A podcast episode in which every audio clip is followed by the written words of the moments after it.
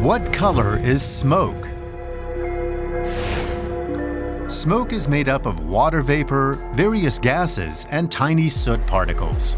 It's usually formed when solids or gases are burned. Throughout human history, smoke has been put to a variety of uses. We use it to preserve foods, to help calm bees, and during rituals and religious events. The color of smoke depends on a number of different factors. Most importantly, the substance that was burned and how it was burned. Wood, for example, can produce smoke in various colors. When it's wet, the smoke is thick and white. Dry wood smoke is almost transparent. In areas low in oxygen, the smoke can be dark gray or almost black.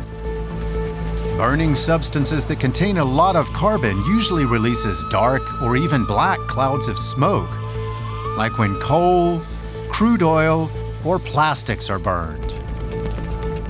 The dark color indicates that the substance didn't fully combust, and the smoke contains a lot of soot particles.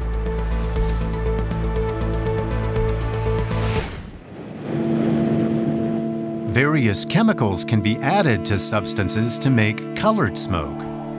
Red smoke, for example, is used in signals, which can help raise an alarm over large distances. So smoke isn't just smoke, and firefighters can often tell what kind of fire they're headed towards, even from a distance. Reddish-brown smoke can indicate hydrochloric acid or nitrogen, while yellow smoke can indicate sulfur.